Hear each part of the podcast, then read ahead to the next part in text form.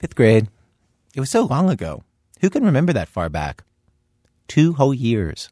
I remember all of like the old things. Like we used to read the book Harry Potter, and um, we made curtains. Harry Potter curtains. And like they have like new curtains now, and I, I look back at them and I'm like, I look at them and I'm like, wow, you know, it's changed, and like I wish it was still there somehow. This is Kayla Hernandez in seventh grade at the Pulaski School in Chicago. She says she actually visits her fifth grade classroom, room 211, and her fifth grade teacher, Mrs. Chan, fairly often, and reminisces about the past. Recently, I went through the shelves, and like the like our books are still there, like Our America. You're talking about the book Our America. Yeah, you know, reminiscing about like when we used to read that book and um, how it like it showed lots of racism. Back in fifth grade, she covered her copy of Our America with one of those paper book covers you get. It was her copy, though they're not allowed to write their name in the fronts of books at her school. They had numbers, and my number I think was like thirty. So you did find book number thirty. Yeah, I did. I saw the book and it was just there without its paperback cover, and you know everything that was mine is not mine anymore. I think like that's the hardest thing from switching to another grade, into another classroom, into another teacher. There's new environments and new and different things to learn, and well, old memories to leave behind. 20 years from now, 30 years from now, when you try to remember back to seventh grade, what do you think you're going to remember from this year? Oh, I think I'll remember barely anything. Isn't that kind of strange, though, to think that you're going through all these experiences now that somehow are going to get wiped off the blackboard? Yeah, but um, I even have that experience now. Like, I can't remember things from like second grade. I, I see like some things. Like, I remember this kid, he wrote this Valentine card for me. It's like, you're pre- pretty as a rose. I don't know, something like that. But like, I can't remember teachers really well like I used to. Do you feel sad about that, or is that okay? I feel sad about that because you know it, it's a part of me. It's like you don't even remember what's happened. It's kind of hard because it's it was it's been a part of you. When I asked Kayla which of her friends she wouldn't remember at all someday, it wasn't hard for her to answer. Cynthia, I'll probably forget um, Adilene. I'll probably probably forget Diana and Maria. I'll forget um, Eric Osorio. I'll forget a whole bunch of people. She's not close to those kids or anything. But as she said their names, it was like watching them vaporize or something. Someday they'll just be gone, erased from the history of her life, like they had never been there in the first place. We forget most of everything. And then, sometimes, we go back and try to remember. And there really is no predicting which people and places and moments we're going to be able to get back. Diana and Maria, they could still make the cut. Well, from WBEZ Chicago, it's This American Life. I'm Ira Glass. Today on our program, Return to Childhood, what you find and what you do not find when you go back. Our show today in four acts. Act one, Ich bin ein Mophead. In that act, a 34 year old man investigates who he was at nine years old and learns a thing or two he would just as soon not remember. Act two, Punk in a gray flannel suit, in which a mortgage broker discovers that the punk band he was in in the 70s is hot in Japan and decides to leave corporate life for a little bit and go back on tour. Act 3 Ariel Sharon, Shimon Peres, David Ben Gurion, and me, an American teenager who dreams of someday being the prime minister of a nation where he does not even reside. Act 4 When We Were Angels, in which we hear the purest possible student uprising imaginable, the most innocent, documented by an actual student using the crudest tools a telephone answering machine and a shiny red boombox. Stay with us.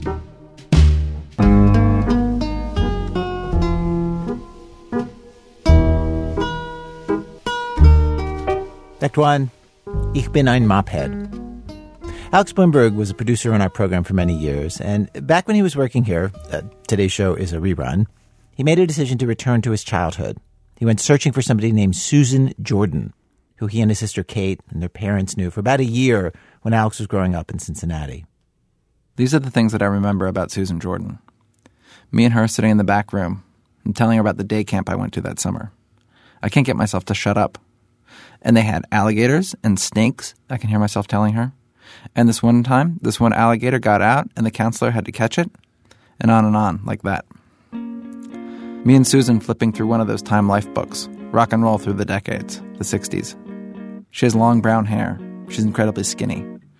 It's 1975. She's wearing bell bottom Levi's, a faded jean jacket.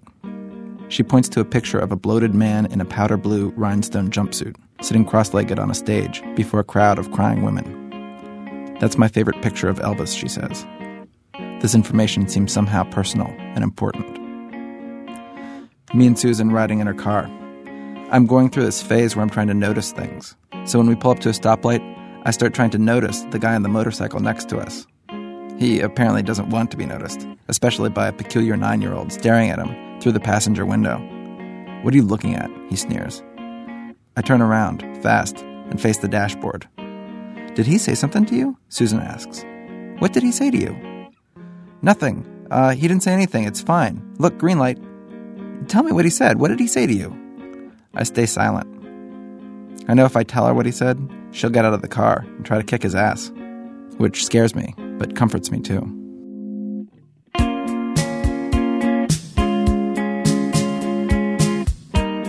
Susan Jordan was our babysitter. She watched my sister and me every day after school for a couple hours until our parents got home from work. We didn't know any adults like her, and we loved her. The summer before I started fifth grade, after being with us for a year, Susan got another job.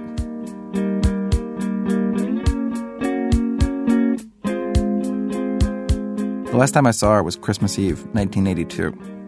I'm 16, a cashier at Thriftway Foods, supermarket in Cincinnati, where I lived. The place is packed. All 25 registers are going. People are lined up halfway to the back of the store. I look up, and there's Susan Jordan. She smiles. We talk. She doesn't have many items, so I check them through as slowly as I possibly can. I can't recall one thing we say to each other, although I remember being distinctly disappointed to hear that she's married. She hands me some kind of business card, her husband's probably, something having to do with the building of redwood decks. She seems happy. Meanwhile, there's a line of last minute Christmas shoppers mounting behind her. I tell her to hold on. I'll try to get my break. We can catch up. She says great and steps aside. I keep signaling to my manager, but there's no one to relieve me. Five, ten, fifteen minutes pass. I keep glancing behind at Susan, making apologetic gestures. I can still remember her standing there, holding her one bag of groceries, smiling back at me. Finally, she taps me on the shoulder.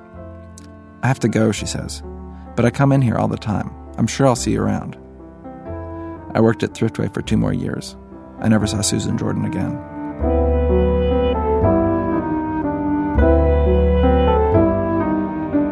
It drives me crazy that I never saw her again. If I hadn't run into her at the store, I don't think I'd care.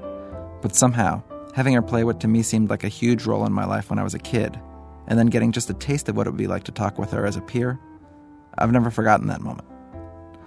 I know it's ridiculous, but after years of thinking about her, imagining what she's up to, wondering if she ever thinks about me, I decided to find her.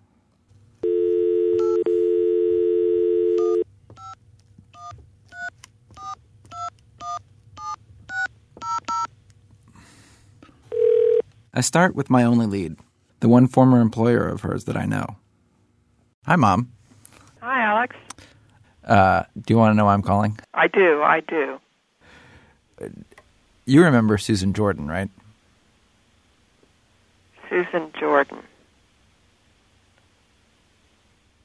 Susan Jordan. Yes, it's ringing a bell, but I can't place it. Uh, she was our babysitter. Oh, okay. Chicken legs and mop head. One of the many ideas that Susan introduced to our household was the concept of the nickname. I think that's all I want to say about chicken legs and mop head. I'd gone to my mother to fill in gaps in my memory of Susan, but she didn't remember much more than I did. She was a babysitter that really had more of a relationship with you two than she did with us. She seemed to um, have a very meaningful relationship with you, almost the kind of uh, relationship that you might have with another adult. Uh, that was about the extent of it. And she never stayed around when I came home. She was out of there.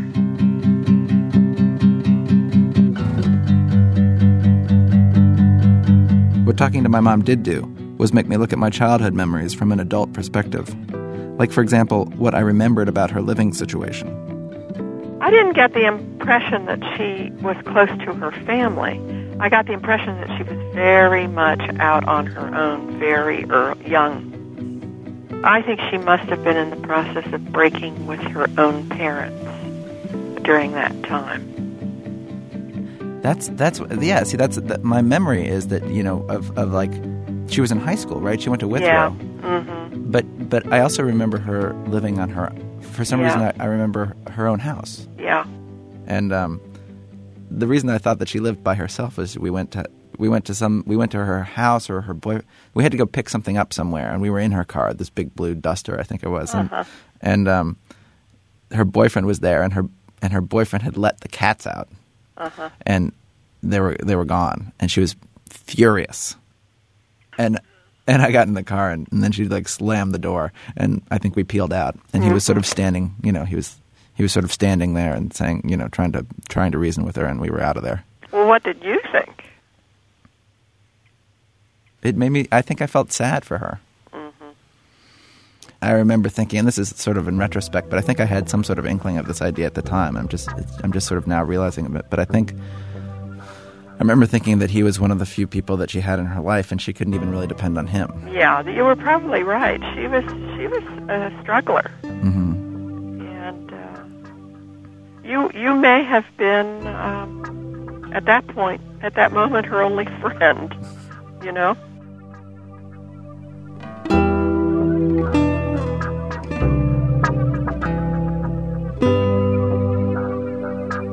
My mom didn't have any idea where I could find Susan, which made things difficult. Because A, Susan Jordan is a very common name, and B, it's probably not her name anymore. I called the county court records department to find all the Susan Jordans married in Cincinnati. My mom asked a friend who worked for the city to search all the Cincinnati birth records. I contacted high school alumni associations. I asked friends at high powered newspapers to run background checks. Finally, there was one former Susan Jordan who stood out. She seemed the right age. She was married living in a Cincinnati suburb. She had a couple of kids. Her husband was a lawyer. I got her number from information. And it wasn't until I sat down to call her that it hit me. A phone call from someone you babysat 20 years ago might not be a welcome surprise, but in fact, strange and creepy. Here I am practicing sounding benign. One, two, one, two. Susan? Is this Susan Jordan? Is this Susan Jordan? oh, God. Oh, God. Finally, I made the call. Hello. Hello. Uh, hi, is this Susan? Yeah. Hi, um, my name's Alex Blumberg, and um, I'm calling from, from a radio program uh, called This American Life. And um, I, this is a probably a very strange phone call to receive, but I was wondering, first of all, do you do you remember me? No. It turns out there are a lot of Susan Jordans who don't remember me. A lot. One guy even called his ex wife, a former Susan Jordan, and then called me back to tell me she'd never heard of me. I was getting nowhere by myself. So I contacted a professional, one Irving Botwinick, a certified New York City private investigator. Three days after putting him on the case, I got a message saying he'd found her. I called him back. I called her this morning early, uh, roughly around 7:30. Mm-hmm. I said, "Good morning. I'd like to introduce myself." I said, uh, "My name is so and so, and I'm a licensed private investigator in New York, and I'm looking for someone that used to live in Cincinnati and went to a particular school there, and her name at the time was Susan Jordan." Uh-huh. And she said, "That's me." And I said, "Okay." And I said, "I uh, do you know anybody named uh, Alex Blumberg?" And right away, she, you know, I babysat. and um, the interesting part about the whole thing is she definitely likes you, remembers you, and uh, she's going to call you.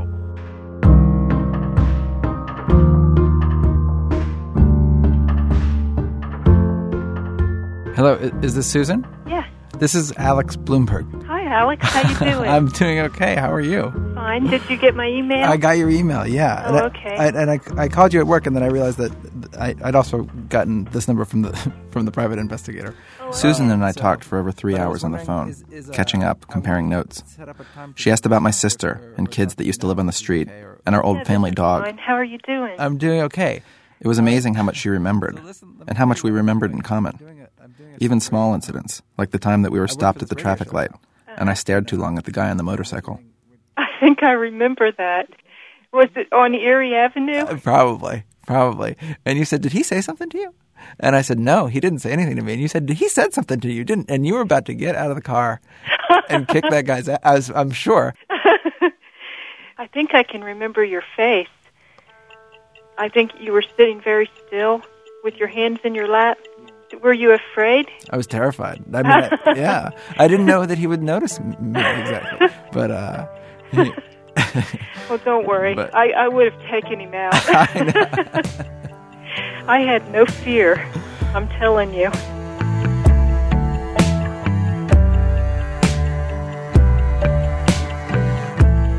Do you remember a time? Um, you know, we it was like maybe six or seven or eight years after you babysat us, um, and I was the working. grocery store. Yeah, Yeah, I remember. in Norwood, right? in Norwood, right at the Thriftway. yeah, I remember. I guess you were you bagging my groceries at the, but I didn't recognize you. I don't. I And don't. then you told me who you were, and then I did. Right, right. I think you said mophead. I? oh my gosh, I did warp you. Do people still call you that? No.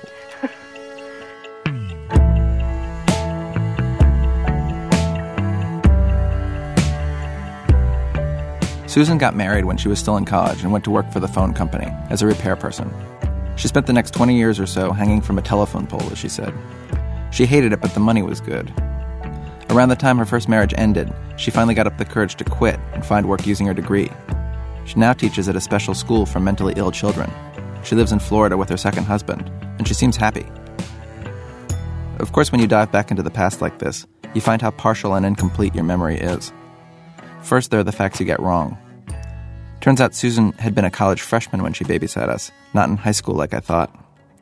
My sister remembered she'd ridden a motorcycle. Also not true. And the guy who she got in the fight with over the cats, who in my mind was her hairy 70s boyfriend, turned out to be her roommate's boyfriend. But besides the facts you change, they're the facts you completely omit. That fight over the cats, Susan had forgotten totally that I'd been there. And it was a little strange because my presence was the only thing she'd forgotten. Other details she remembered fine, even the names of the cats themselves. Possum and Tom. We were hillbillies, remember? But uh, and uh, but I can't imagine what I took you over there for. I'm sure it was for, you know, I think we were just running errands. You're so lucky. it's it's funny because when I, when I like you know I remember these very particular incidents, and that was one of them, and and probably the reason I remember it is because it seemed very significant to you. I think I sensed as a kid that that you were that it was really upsetting to you because it I think I felt at that time that you didn't really have very many people in your life at that point who you could trust. Oh, I didn't have I didn't have hardly anybody. My whole family moved out of town. I had no family at all. I let's see. I moved out the day I graduated from high school, Mm-hmm. and I was 17 because I started a year early. I had I just wanted out. See, that's I had found out that I got the scholarship. Mm-hmm. I packed up that night Why'd you want to get out so bad? because my family was dysfunctional. But my mom and it, was pretty bad.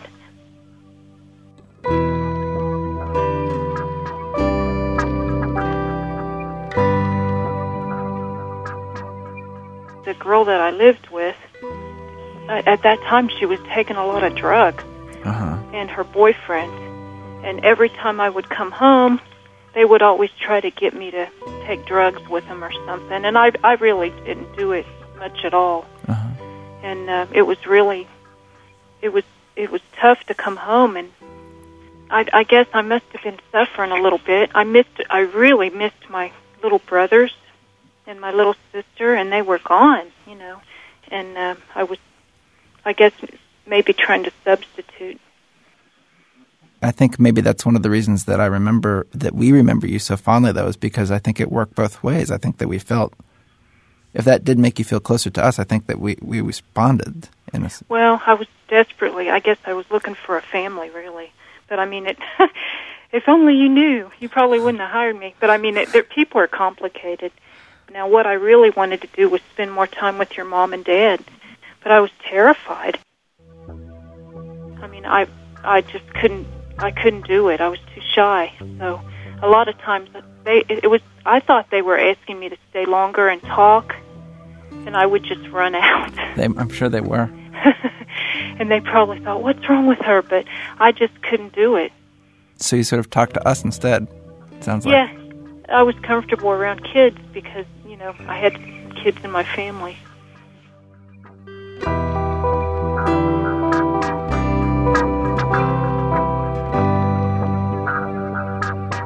Every time the subject of her hard times came up, I'd hear a subtle hesitancy in Susan's voice. At first, I thought it was embarrassment, but that wasn't it exactly. It wasn't until we'd been talking for hours that I realized what it was. She was waiting for the other shoe to drop. She hadn't forgotten that her past had happened. She'd just forgotten that I'd witnessed part of it. And her fear, it became clear, the one that had been gnawing at her our entire conversation, was that I was calling to say she'd damaged me by exposing me to it. I don't think I was too kind back then because uh, there was a lot of turmoil in my life and in my family, and uh, that's what my fear is that I might have had some kind of negative impact on people. Uh, and I know probably I did on a couple people, but they were my age. But um, you know, you just want to remember, yeah, I was a babysitter. The kids love me, blah blah blah.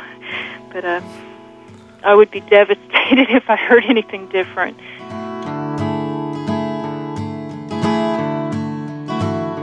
There are parts of your past you don't want to go back to, and parts of yourself you don't want to go back to. And for Susan Jordan, the year of her life that I remember is the year she'd just as soon forget. And it turns out I'd also done my best to forget what I was like that year. I didn't think of myself this way at all, but Susan Jordan reminded me, in the gentlest terms possible. When I was nine, I was anxious and bookish. I was kind of uptight. Not to seem as an insult, but I just kept thinking these kids don't know how to play. When I went to your rooms, I didn't. It didn't seem like you had a whole lot of toys. I, I hope I've got this right, but it just seems like um, there were mostly books and more educational things. I mean, I remember you had planets in your room and uh, chemistry sets, and I didn't remember that Kate had hardly any dolls. You didn't seem um, quite as playful as other kids that I had babysat. Just more serious in general. So mainly, I think that's what I did was try to play.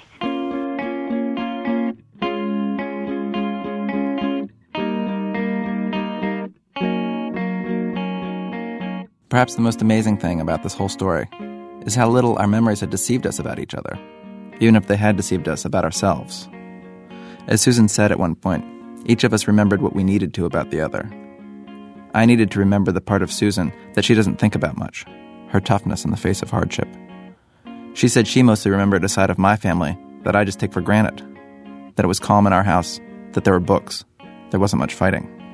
It was the first time in my life where I, had ever seen that pe- people lived differently than the mm-hmm. way I lived. And that's what I decided I wanted for myself.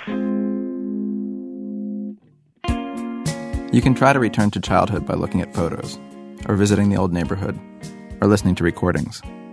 Or you can find someone who knew you back then, someone you haven't seen since. They still carry within themselves a picture of you that's unclouded by the years in between. They'll remember you better than you remember yourself. And you can do the same thing for them.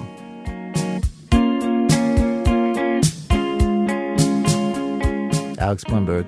He did that story back when he was a producer here at our show. Now he runs a podcasting company called Gimlet Media, and he's the host of the podcast Without Fail. Brooklyn roads. I can still recall smells of cooking in the hallways drying in the doorways. And report cards I was always afraid to show. Two, punked in a gray flannel suit. For a long time, David Philp was president of a mortgage brokerage firm in Beverly Hills. As you might imagine, in Beverly Hills, they handle rather large mortgages.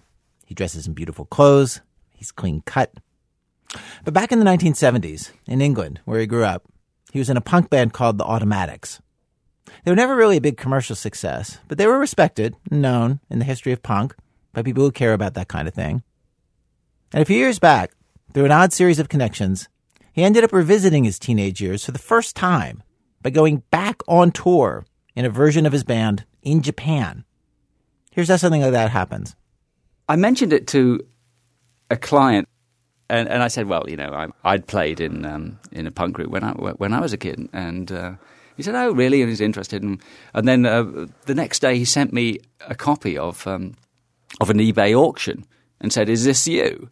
And I sort of what so it was, and I watched this auction. and I watched the, the sort of price shoot through the roof, you know, and then I began to realise, wait a minute, I'm collectible.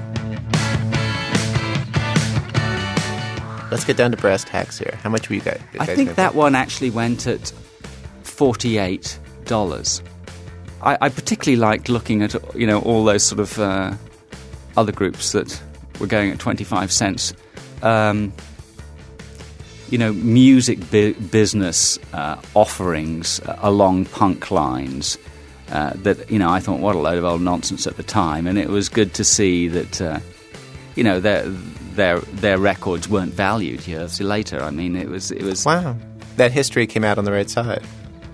yes that uh, there is a sort of Darwinism uh, in in uh, in record collecting. What happened next? I went to go and see Ricky, the drummer, and and Ricky collected everything, you know, and, and he very kindly lent me uh, these two scrapbooks. So I took pictures and, and things out of there, and I just put it up on a had a friend put it up on a website, and um, then I got an email from Fifi in um, in Japan saying, you know, oh, I play in Japanese punk rock band, and uh, Fifi's a, a name of a person. yes, and uh, your record changed my life. Wow. And he found out through the website that you know there was an unreleased album. So he asked, you know, if he could put me in touch with uh, Toshio Ijima of uh, Bass Records. We we struck up a deal, and then they said, "Well, would you come over here and play some gigs to, uh, you know, promote?"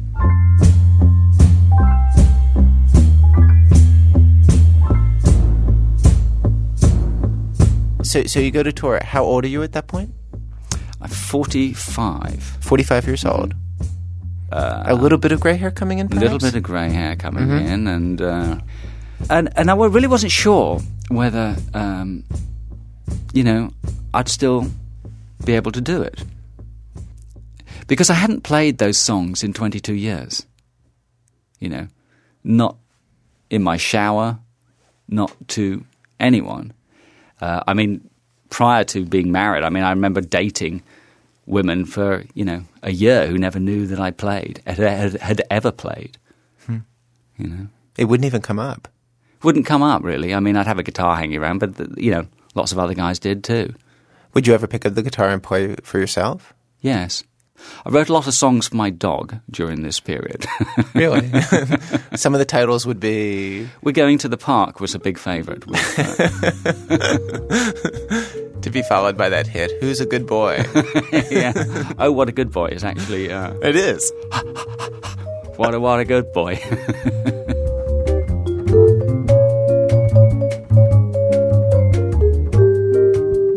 So uh, we went over there what, uh, October the sixth. I took my wife, which possibly was a was a miscalculation, but no, it was a good thing to take my wife because uh, Oh, you you were approached by dozens of teenage girls. I was getting stopped on the street.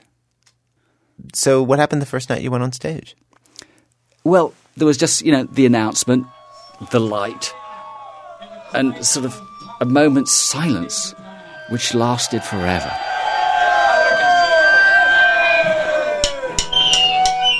And then sort of out at the back, I heard the opening riff of When the Tanks Roll Over Poland.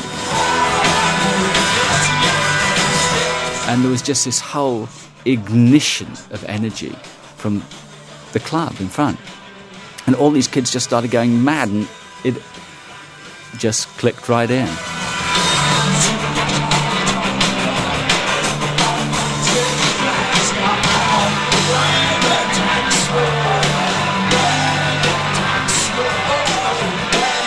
Felt like I was in an automatics cover band or something like that because it was so long ago I didn't feel that association as you know the writer because I wrote the material and all that. I didn't have that association as the writer anymore. See, but I would wonder if as you sing the songs, the conviction of the writing returns to you and you remember all the feelings of it. Did that happen? it was a muscle memory. It was there you know. You know the movements are all locked in the lyric and the beat and the, and the parts you know and, and as I played them they all started to come out and it was just like a sort of like being a marionette or something you know here you punch the air you know or there you sort of bring it you know remind the drummer to come down and uh, you know and here there you point at the uh, the, the guitarist for the solo you know and Had you forgotten the thrill of being on stage? Yes. I'd forgotten what it was to, um, you know, have the audience right there. Before this, had you ever performed a punk show sober? Never. Well, um, unless I had, uh, unless I was taking the antibiotics.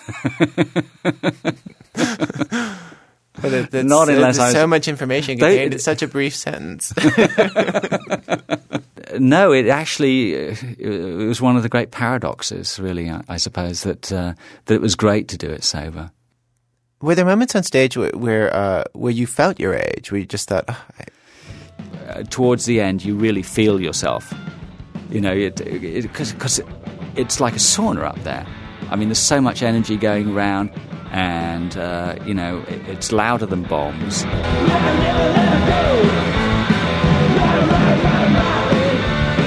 So your wife had never seen you do this before. There must have been a part of you which felt so pleased that she could see it. Yes, I, I felt kind of like, uh, you know, I'd become this other person, and um, when I was over there, my life over here seemed to have a sort of almost dreamlike substance. And then, of course, as soon as I got back, the events in October in Japan just, you know, began to assume that sort of mantle of dream.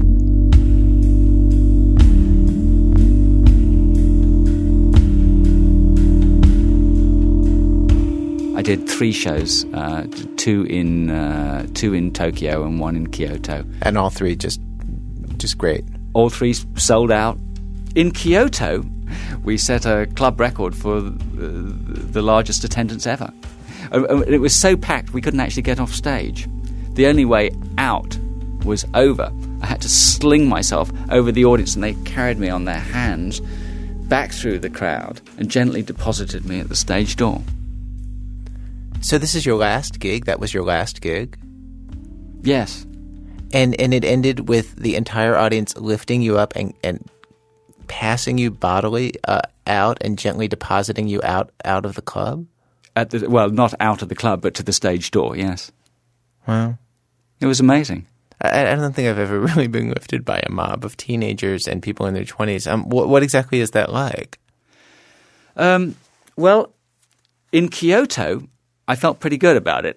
I'm not sure how I would have felt about it in London in 1977, where the scene was incredibly violent. You know, whenever you played, you were, you were just as likely to get beaten up as you were to get paid.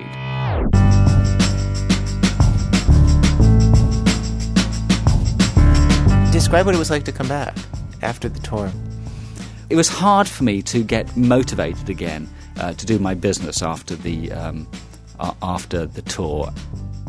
It, it just wasn't as thrilling as being on a stage in front of cheering. Well, not many things are. and it's a bit like sort of you know, you know my my dad's generation. You know, after sort of you know growing up as a kid, you know, being fired on and and in, in you know World War Two and all that kind of stuff. It was, it was kind of hard getting getting it up for uh, for you know working at the shipping in the shipping industry again.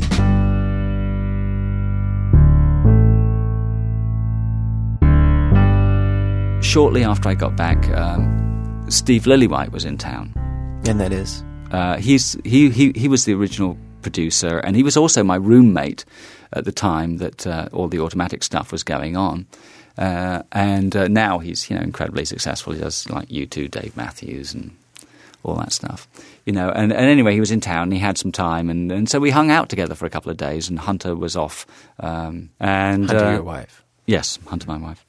Uh, so, um, you know, we got to hang out and we talked a little about the old days. And he told me, you know, Big Paul from from Specs uh, uh, does catering in, uh, you know, and uh, Nigel from the Members is in Australia now, and uh, uh, and Walter from the Heartbreakers, he's a stockbroker in Manhattan. Uh, so it was, it was. It, it, I, I think I got to see.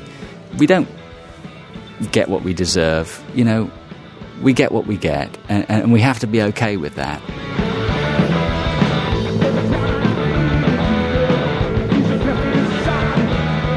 David Philp, the lead singer of the Automatics.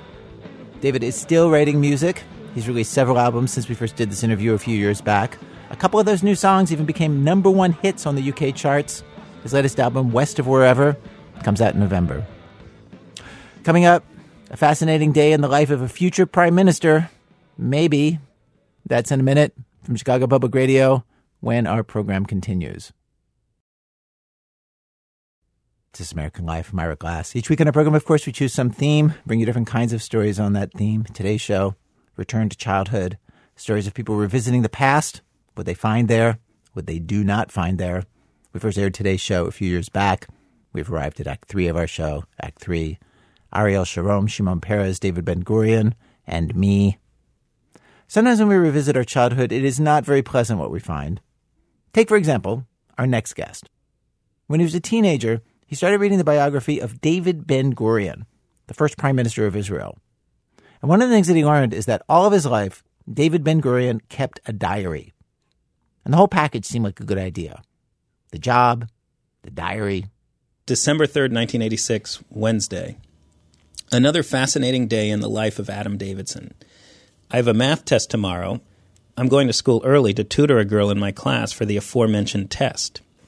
My math class, a joint pre-calculus and calculus class, consists mainly of seniors not especially interested in learning. I guess that I'm the quote class expert unquote in that I always do the math problems which no one else can. And for this, I'm disliked. I guess that because I apply myself, think clearly, and do a little work, as well as some intelligence helping out, I am a geek. In truth, I am far from it. When you first um, read that to yourself, when you first saw it, uh, your reaction was It was pure horror. Recently, Adam Davidson, an occasional contributor to our program, found his old high school diaries. Adam's mom is Israeli, his dad is American. Adam grew up in New York. Well, his body was in New York. His brain, as the diaries reveal, was somewhere else entirely. I remember when I was writing it, I remember very clearly, although I don't, I don't say this in the diary, that it was very clear to me that this was the diary of the future prime minister of Israel, me. Um, that that I would one day be prime minister, and it would be very important for history for people to know the deep thoughts of a young Zionist as he prepared his way to lead his nation.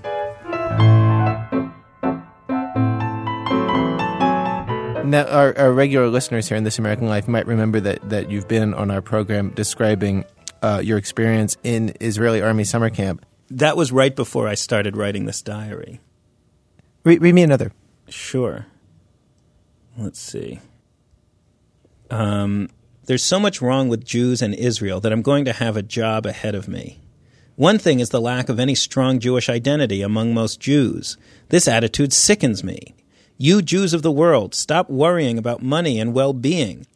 I do not know what exactly I'll do, but if this situation continues when I'm a bit older, then watch out, World Jewry. Here comes Adam. And watch out, World Jewry. Here comes Adam was all in capital letters. Wow. yeah.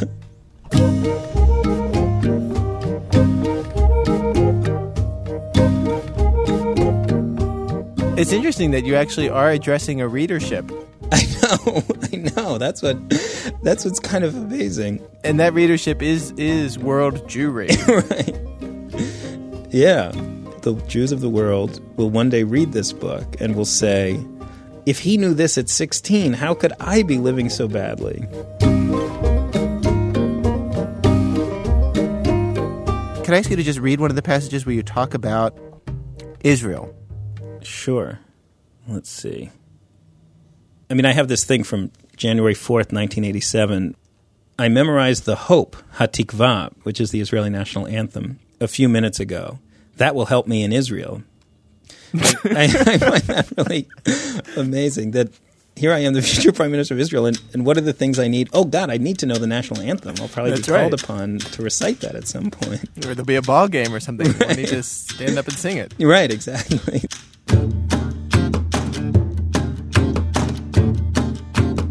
January 14th, 1987, Wednesday. I'm getting more and more angered by the effects of Arab propaganda. They blame the Jews for everything, and the world, including Jews, go along with it. Entirely ridiculous. I mean, I really thought this was this was a testament for the ages. I really thought that this writing was powerful and persuasive, and anyone who would read it would immediately become a Zionist. At 16, I had such an inflated sense of myself. There was so much going on in my life then that I can remember, and I wasn't recording it. Instead, I was creating this ridiculous fantasy of, you know, I'm not just a 16 year old kid who's, you know, having crushes and, you know, a hopeless geek who can't get a girl to kiss him and being scared and confused about growing old. I'm I'm the future prime minister of Israel, and everything you know goes through that. But I don't know. I mean, Well, just but in the- maybe, but maybe keeping a diary where one tells the truth. Maybe that's a, a luxury of being a certain, you know, kind of person in a certain kind of situation. May, may, maybe, maybe other people in another kind of situation need to actually make up a little fantasy. yeah, I think um, I didn't have much angst about being the future prime minister of Israel. I was very calm and confident and comfortable with it. And I had so much angst about every other aspect of my life. And so I now see it as just kind of a maybe it was a good solution, you know. It was a good way to deal with this with with what I was going through to have this space where I could just be you know, one of the greats.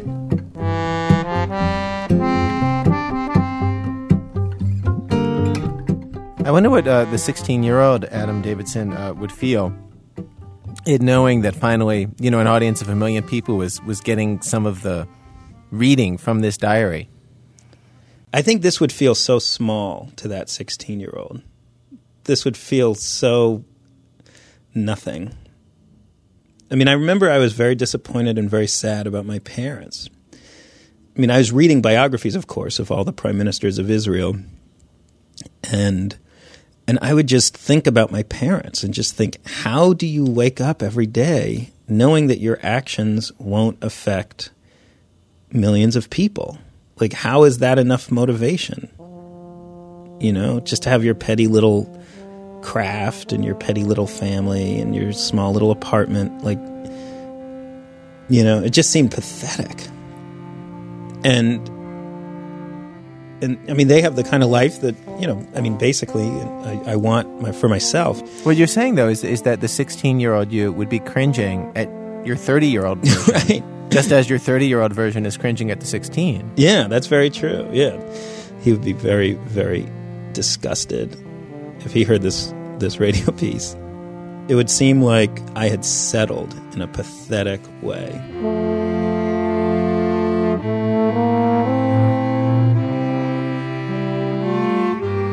Adam Davidson. These days, he's a staff writer for The New Yorker.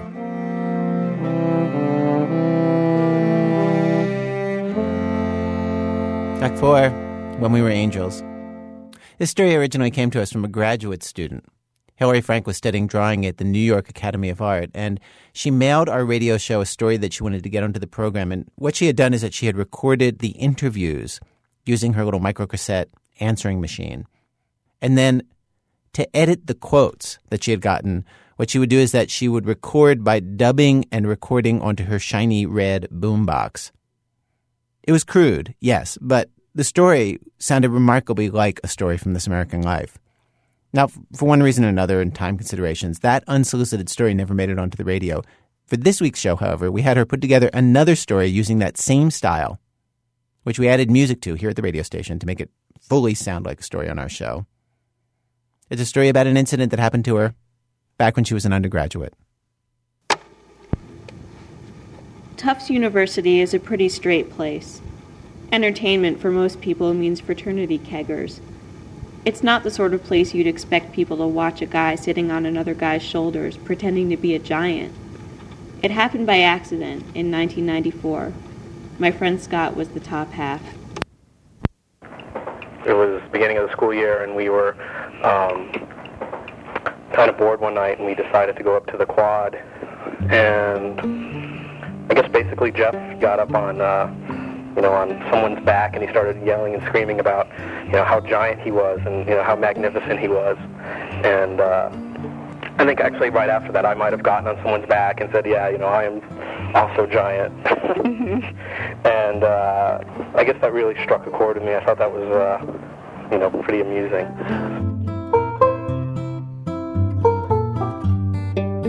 I guess I thought a lot about it. Um, it, it actually did, uh, you know, start me thinking along a particular path.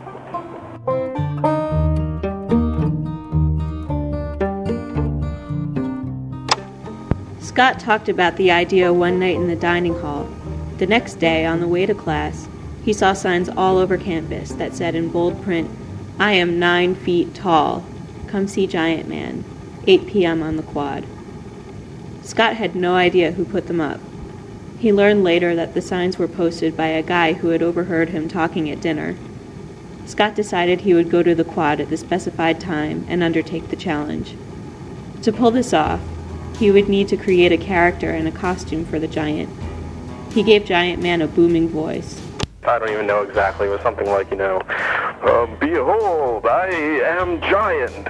You know, just this, uh, you know, not even loud, but just kind of weird and, you know, sort of suggesting grandness in some vague way. Uh, you know, I don't know.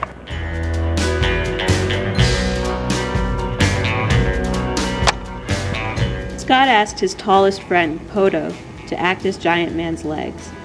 They grabbed some props before heading up to the quad a blanket to wrap around their middle to hide Poto, a long wooden staff, and a black curly wig like the guys in Kiss.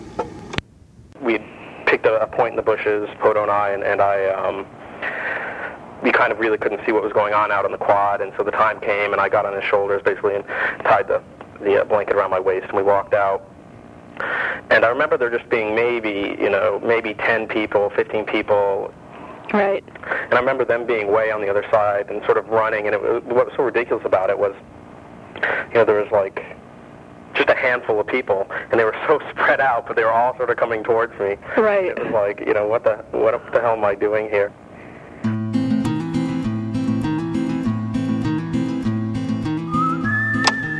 They decided to plan another Giant Man appearance the following week. They posted more signs and told everyone they knew Go see Giant Man. It'll blow your mind. Word spread quickly, and amazingly, they were able to keep it secret that they themselves were Giant Man. Most students believed there was an actual nine foot man come to Tufts for some mysterious reason. I was friends with these guys, and I didn't even know yet. At the next appearance, almost 200 people were waiting for Giant Man and chanting his name. It was like a political rally. Some of them carried signs that said things like, We love you, Giant Man. Why are you here? Save us from ourselves, Giant Man. Nine feet of lovin'. And Giant Freak, go home. Giant Man made his way onto the quad, and the crowd went wild. People came rushing out of their dorms to see what was going on. When Giant Man reached his fans, he made a small speech. I am giant, he boomed. I am huge, and I have brought you butterscotch. He then threw cellophane wrapped butterscotch to the crowd, and they dove for it.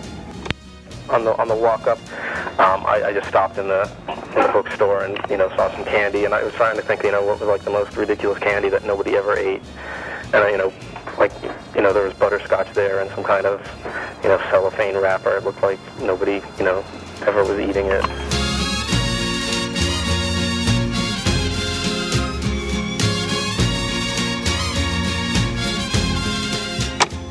Butterscotch became Giant Man's trademark treat. When he ran out of things to say, he would revert to throwing candy. The fact of the matter is, Giant Man had very little to tell the Tufts community other than, My strength is amazing, my girth is enormous, and my height is unequaled. He would brag like this for only two or three minutes, and then retreat back to the bushes. The problem was Poto would get really tired really quickly. like he he would he walked out, you know, really fast, like he almost was running out, and you know he got really tired and didn't even know where he was going, and he kind of just. I mean, it must have just looked absolutely idiotic. So he couldn't see? yeah, I mean, he was basically his eyes were covered. Like I remember, I would I would sit on his head and I would put both my hands on his head, mm-hmm. kind of like give him direction by like you know maybe forcing his head in a certain direction. Giant Man became a phenomenon. Enthusiasts wore I Love Giant Man t shirts, which had silhouettes of a huge man with a bulging middle. There was once a parade across campus with noisemakers and a trumpet to greet him. Another time there were torch jugglers and bodyguards. Letters were written to the student newspaper, Pro and Con Giant Man. Teachers were mentioning Giant Man in class.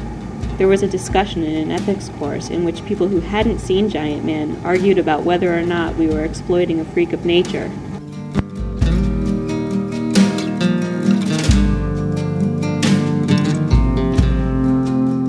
I remember I was, I was out there. There was this guy that I kind of vaguely knew who um, was there with a bunch of his buddies. I guess they were like, you know, from the same fraternity or something. And they um, were, were jumping around and stuff. And they're saying, yeah, we're, we're going to take Giant Man down. when I went out there, um, you know, I was talking for a little while, and then I saw him. He was he was sort of right behind me, or uh, you know, they were coming up from from the side, him and his buddies. And um, I remember him just sort of coming up and starting to pull on my sheet and stuff. And one of them tried to and push me, and you know, Poto, who could barely stand as it was, you know, after you know walking out there and with me on the shoulders, was you know, he was sort of um, shaking a little bit, and we managed to, to stay on his feet. Uh, I remember just sort of, you know, offering them butterscotch and just, you know, sort of screaming about how much I loved them, and um, they um, they just kind of took off, and and it was over.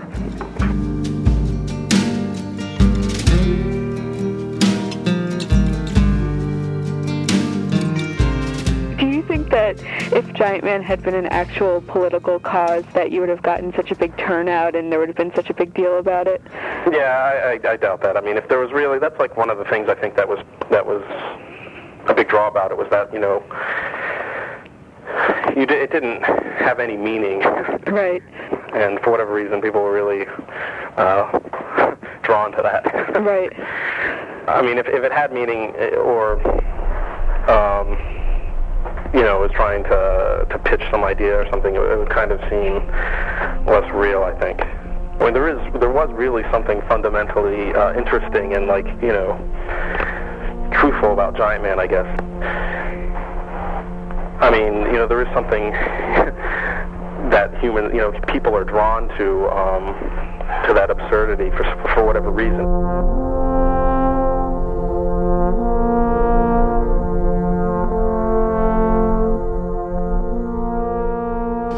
By the end, Giant Man's following had grown to about 350 people. I don't think any of us have had any experience like it since.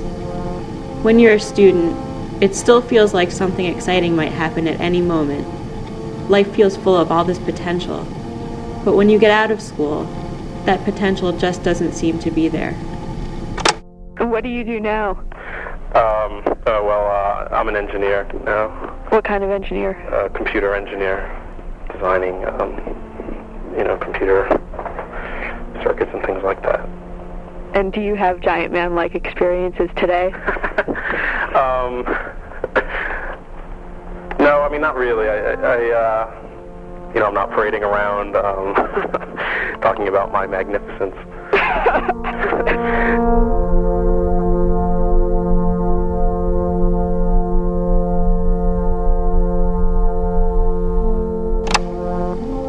There's actually a recording of Giant Man's final public appearance. There was a band called the Electric Fun Machine that dedicated a song to him, and he appeared with them at a concert on the quad. Giant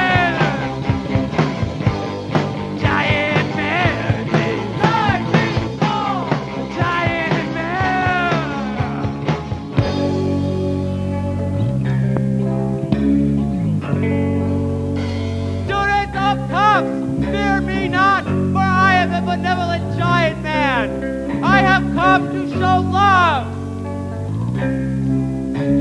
As a symbol of my benevolence, I shall once again shower you with. And then, Giant Man threw butterscotch candy.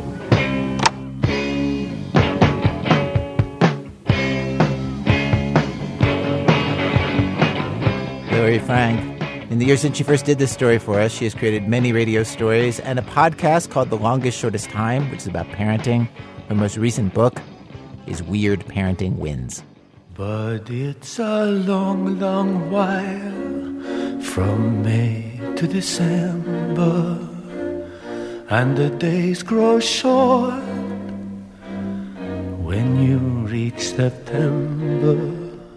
Today's program was produced by Jonathan Goldstein and myself, with Alex Blumberg, Starley Kine, Aaron Yankee, and Annie Baxter, and mixed by Jared Floyd and Catherine Raimondo. Senior producer for today's show is Julie Snyder. Our technical director is Matt Tierney. Production help from Anna Martin. Musical help today from Mr. John Connor. Special thanks today to Lawrence Weschler, Lacey Kine, Craig Danwire, and Anahita Lani. This American Life is distributed by PRX, the Public Radio Exchange. Thanks as always to our program's co-founder, Mr. Torey Malatia. You know, he's been rereading the Bible and talking about it with me in the break room. I don't know about his interpretation of the Bible. Like, okay, God creates two people to live in the Garden of Eden. I really don't think he says, Watch out, world Jewry. Here comes Adam. I'm Ira Glass. Back next week with more stories of this American life. And these few precious days I'd spend with you. These golden days I'd spend